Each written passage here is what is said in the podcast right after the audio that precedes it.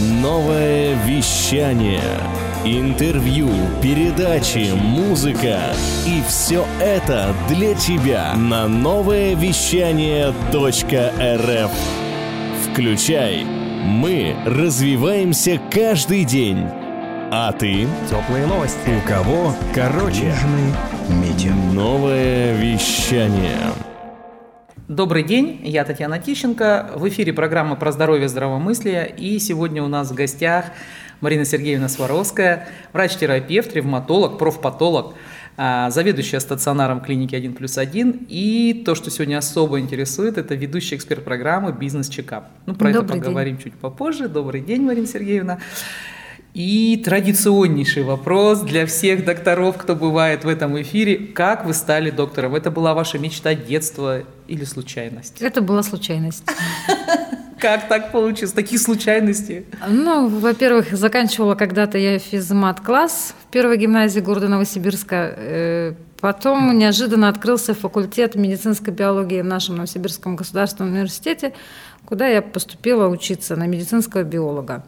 В ходе учебы, естественно, я поняла, что наука немножко не мое, а вот именно медицина, вот это ближе все-таки мне по духу. И после окончания Новосибирского государственного университета, я закончила еще год нашей Новосибирской медицинской академии и получила диплом лечебное дело. Но с тех пор и работаю врачом. А, супер. А, смотрите, у вас несколько специальностей. Вот самая такая загадочная пока что да, для всех – это ревматология. Чем вообще занимаются врачи-ревматологи? Врачи-ревматологи занимаются диагностикой и лечением заболеваний соединительной ткани, да, в основном опорного скелета. И, э, И, ну, то есть, вот смотрите, а обычно же этим травматологи занимаются. Травматологи все-таки занимаются теми нарушениями соединительной ткани опорно-двигательного скелета, да, которые связаны именно с травмами, да, либо они приобретенные в ходе жизни в результате, например, каких-то физических воздействий извне. Ревматологи все-таки занимаются системными или локальными заболеваниями. То есть это, как правило, аутоиммунные заболевания, либо заболевания, связанные с Ну, нарушением обмена Обменные, веществ. да? Ну, то есть получается, что вы все равно с травматологами как бы все Конечно, время пересекаемся. пересекаетесь, Мгм. да? Мгм. Э, Тогда вопрос, вот, кстати, был один из вопросов, э, как к ревматологу направляют какие-то другие врачи, ну, я поняла, что уже вот травматологи, например, могут отправить, либо можно пойти самому. Если это самому, то с какими жалобами нужно точно идти к ревматологу? К ревматологу, конечно, можно в нашей ситуации, в нашей клинике обратиться самостоятельно, да, то есть если человека беспокоят жалобы в опорно-двигательном аппарате, в суставные боли, мышечные боли, все, что для него непонятно и возникло внезапно, да, то есть в любом случае он приходит к ревматологу, и ревматолог уже старается, э, обследуя пациента, определить, в какую сторону направить его дальше, либо это действительно э, связь с ревматологическим заболеванием, либо это все-таки результат э, жизнедеятельности, да, либо травмы. Мгм. Ну, а если направляют, то кроме травматологов, кто чаще всего к вам отправляет? Терапевты, Терапевты. терапевты, эндокринологи бывает тоже отправляют к ревматологу, когда видят, что есть Ну, какие-то связи. то есть это, в принципе, не страшно, если меня отправили к ревматологу, потому что все- в моей голове всегда, что ревматолог это какая-то такая, ну, это подагра, да, и это болезнь каких-то очень старых людей, и практически это все уже прям вот... Ну, как правило, ревматологическими, истинно ревматологическими заболеваниями страдают, наоборот, люди молодого возраста, до 40 лет, как правило, чаще мужчины, а уже все остальные заболевания, связанные с возрастными изменениями, ну, это возрастные изменения, здесь ничего страшного нет. Мгм. Отлично. У вас есть еще такая специализация, как профпатолог. И вот был один из вопросов, правда ли, что у любой, у любой профессии, абсолютно у любой, существуют профессиональные вредности? Ну, что у металлурга и шахтера вроде как всем понятно, что существует, ну а вот, например, у бухгалтера или вот как у нас, например, сотрудник колл-центра. По профпатологии это, как бы, скажем так, отдельная наука, да, медицина, которая тесно связана с охраной труда. То есть помимо того, что э, врач-профпатолог занимается людьми с профессиональными заболеваниями, у него основная задача еще и предотвратить развитие этих профессиональных заболеваний. По охране труда, здесь по поводу вредных условий труда. Да, они присутствуют на любом производстве, да, будь то бухгалтер, будь то металлург, но э, по охране труда есть разделение на классы опасности. Поэтому у бухгалтера класс опасности может быть допустимый, и профзаболевание как таковое не развивается, и мы не связываем его с профессией. А у металлурга может быть превышающий как раз предельно допустимые уровни по тем или иным показателям, и тогда мы можем связать его заболевание с профессией. Но это очень тонкие такие грани, которые а есть какая-нибудь... Интересно а, именно по профессии. Да, очень прикольно. А есть какая-нибудь профессия, например, которая может считаться профессиональной болезнью бухгалтера все-таки? То есть, вот я ну, просто прям такая думаю, ну, то есть у них что, у них нервные, да, какие-то болезни, наверное, или что, слепота? Как правило, на моем веку таких болезней еще не встречалось. То есть все, в принципе, справляются? Да.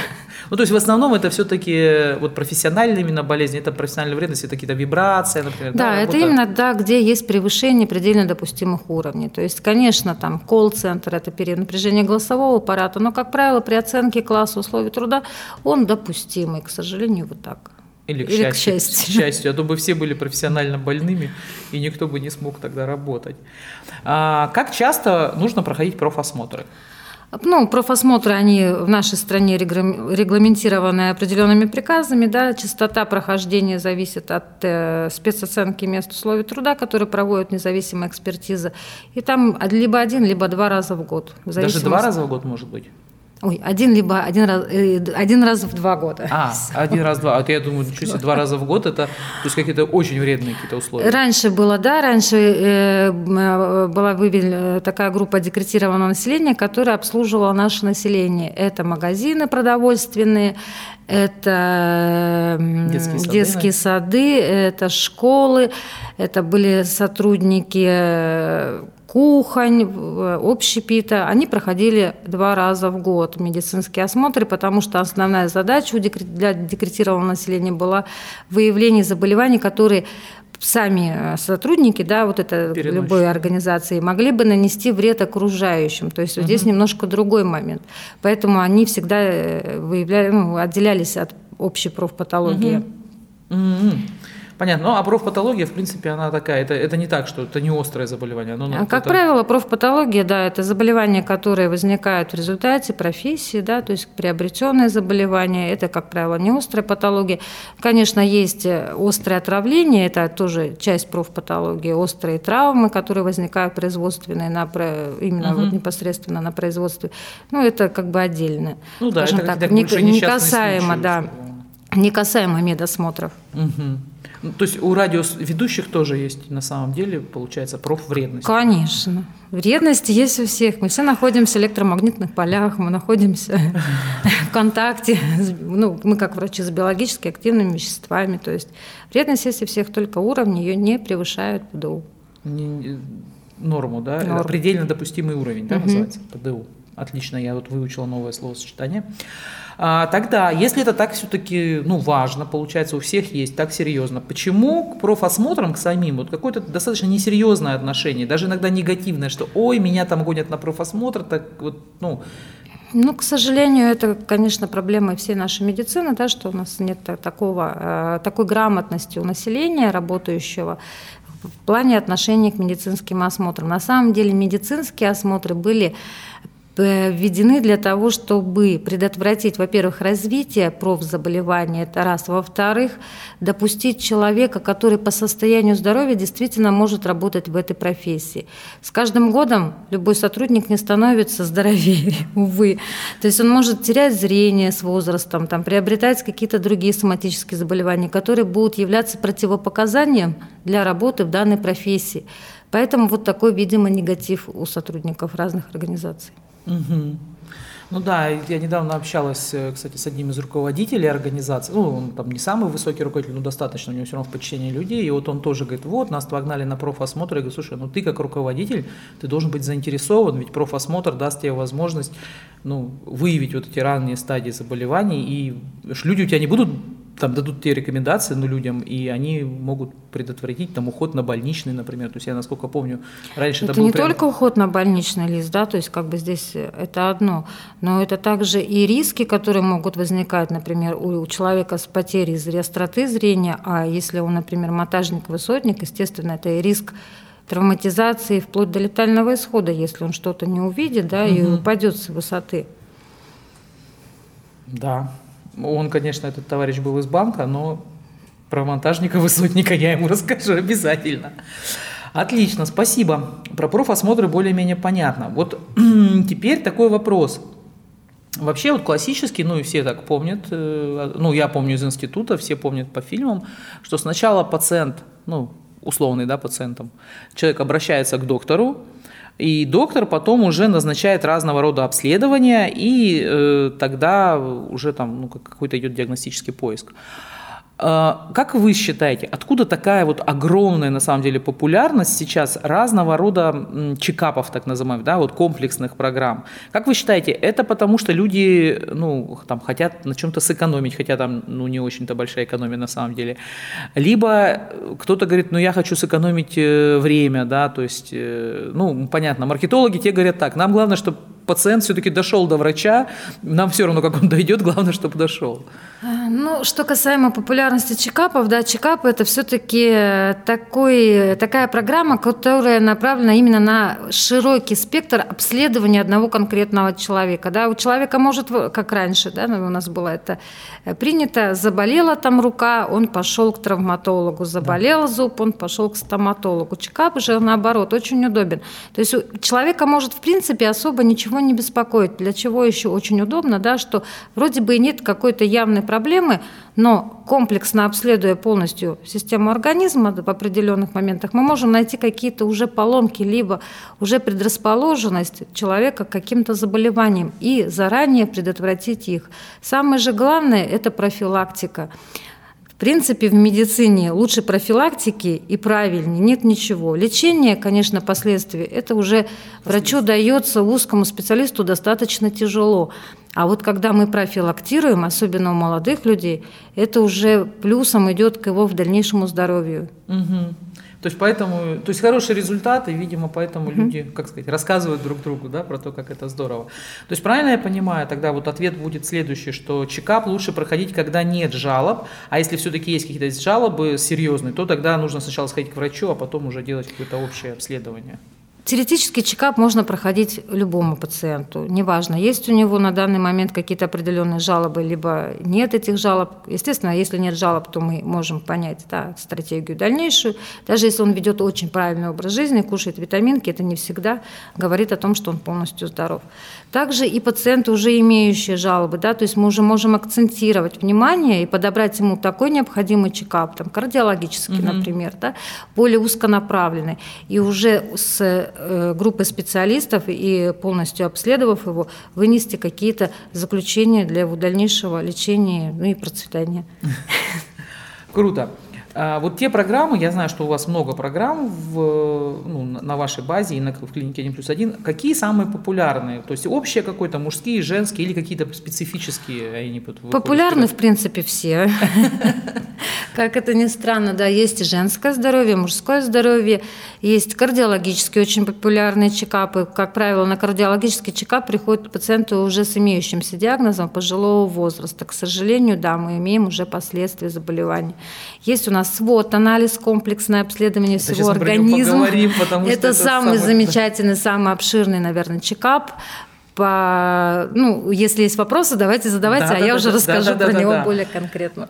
Вот как раз про вот этот свод-анализ, про бизнес-чекап, то есть чуть подробнее, то есть что туда входит, да, то есть туда много, да, я так понимаю? В бизнес-чекап, да, в свод-анализ очень много входит э, узких специалистов, э, большой обширный комплекс э, функциональной диагностики и лабораторных исследований.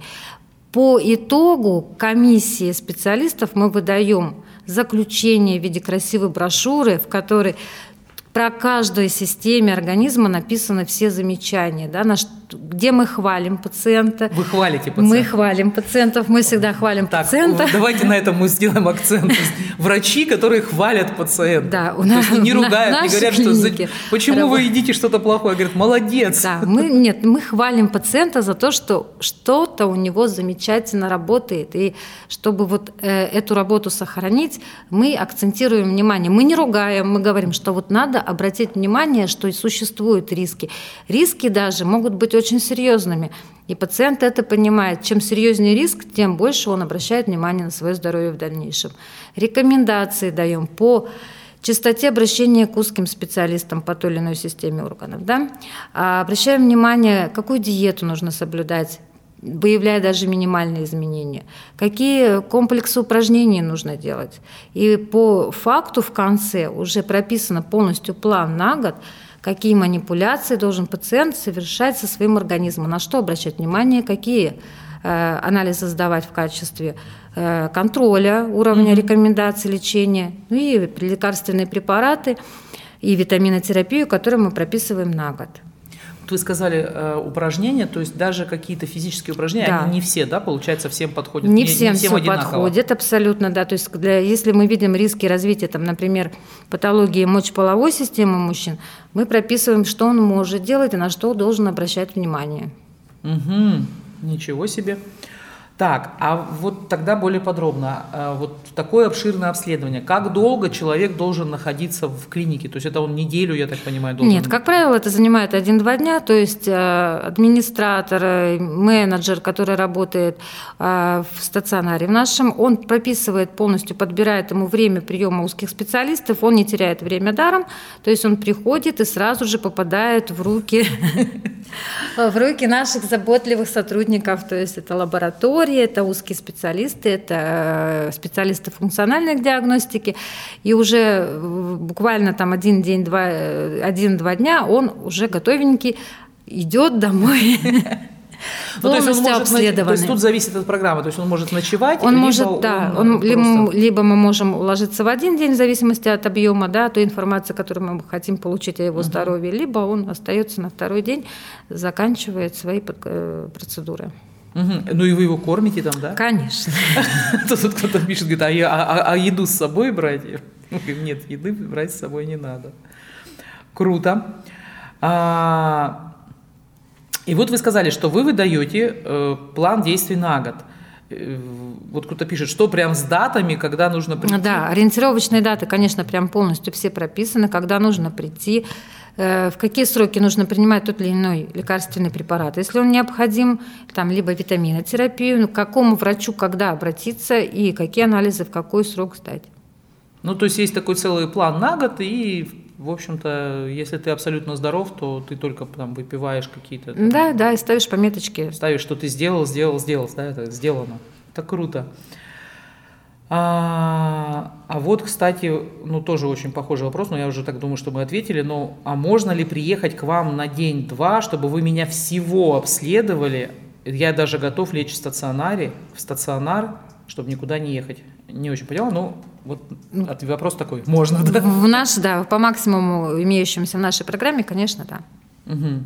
Ну, то есть и вы в любом случае вы его будете курировать, да, этого пациента любого, то есть и вы смотрите уже какие-то. А бывает такое, что, например, ну, все равно вот даже какой бы он ни был обширный чекап, ну, там же какие-то определенные, да, э, как сказать, назначения. Угу. То есть бывает, что вы еще что-то добавляете? Мы можем добавить дополнительные методы исследования, если мы видим, что здесь как, вот, в нас какие-то сомнения вот, угу. по тем результатам анализов, либо э, функциональных методов диагностики. Если мы видим сомнения, конечно, мы добавляем. Ну, то есть, когда вы не можете точно определиться угу. с диагнозом, ну, то есть дальше уже ди- в диагностику.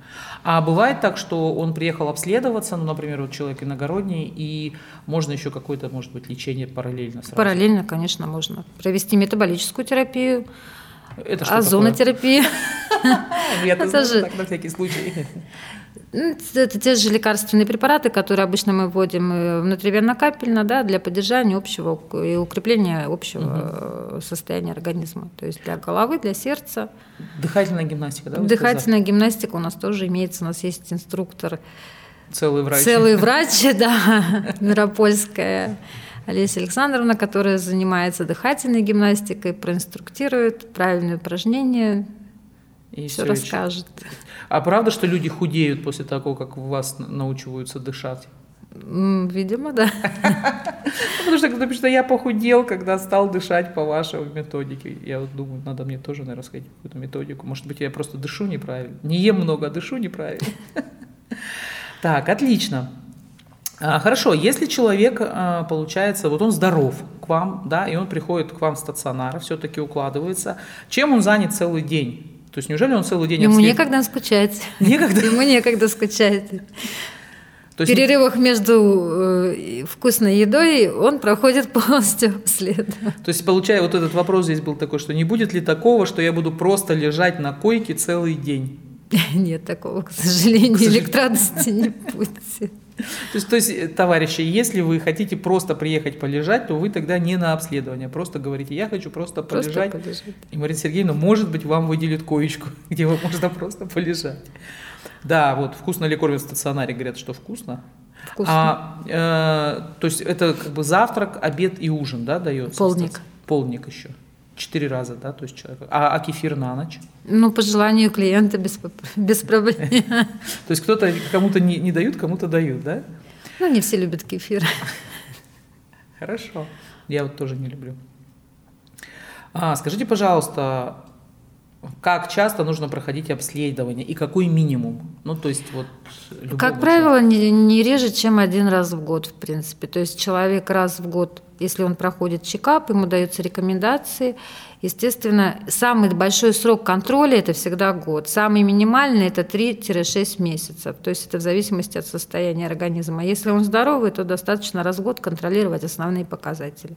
Какие вот минимум какой? То есть если люди будут смотреть, допустим, ну кто-то может быть, ну не у всех есть возможность там доехать до нас, там, да, один плюс один. Ну, вот он может самостоятельно пойти. То есть какой минимум ему нужно Ну, как правило, это общие анализы крови, да, общий анализ крови мочи, это биохимический расширенный анализ липидограммы обязательно мы смотрим.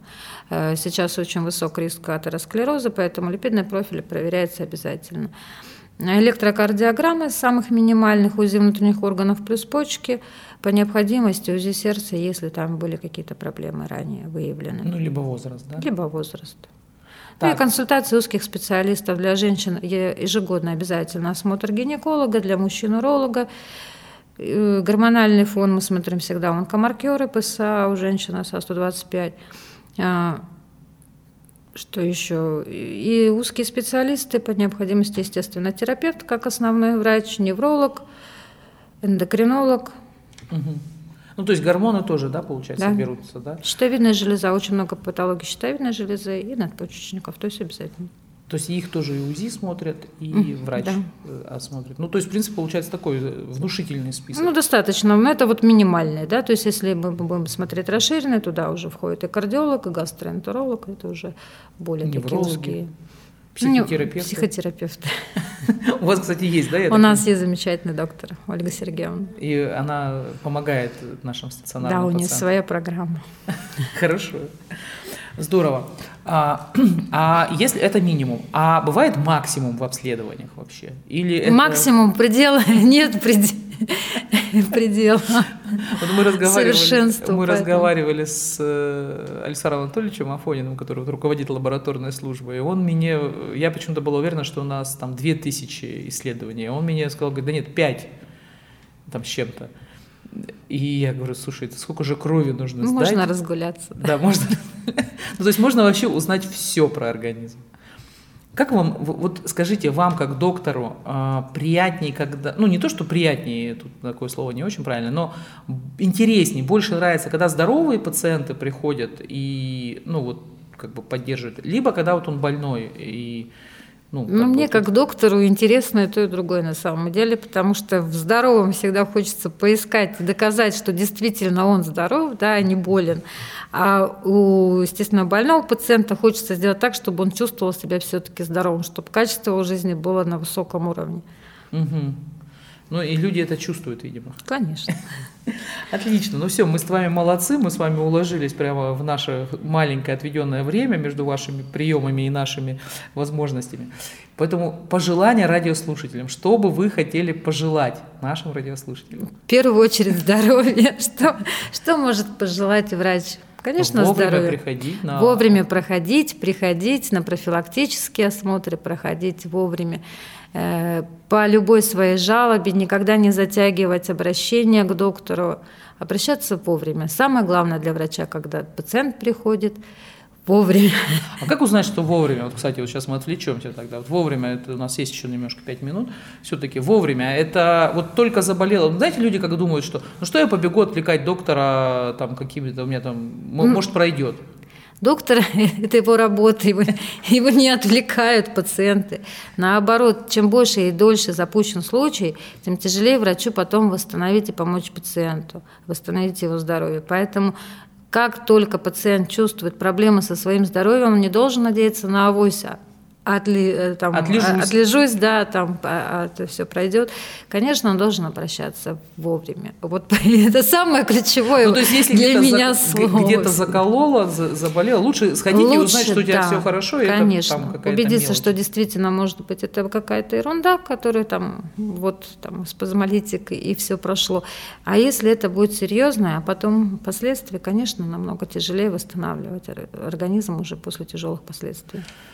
Все, мы поняли, все быстренько записываются на э, да, все вот в округе, которые я вижу, что все уже побежали быстро записываться на профилактические приемы. И говорят прямо врачу, прям можно же так сказать, здравствуйте, я пришел с профилактической целью, у меня нет жалоб особых, ну вот там что-то. Э, остаемся здоровыми, сейчас осень, сейчас очень важно внимательно к себе относиться. Поэтому до свидания, ждем вас на профилактических приемах. Всего доброго. Хочешь больше? Нет, Нет, это не реклама ставок на спорт. Заходи на новое вещание .рф. Узнай больше о передачах Liquid Flash и вместе с нами войди в историю нового вещания. Новое вещание.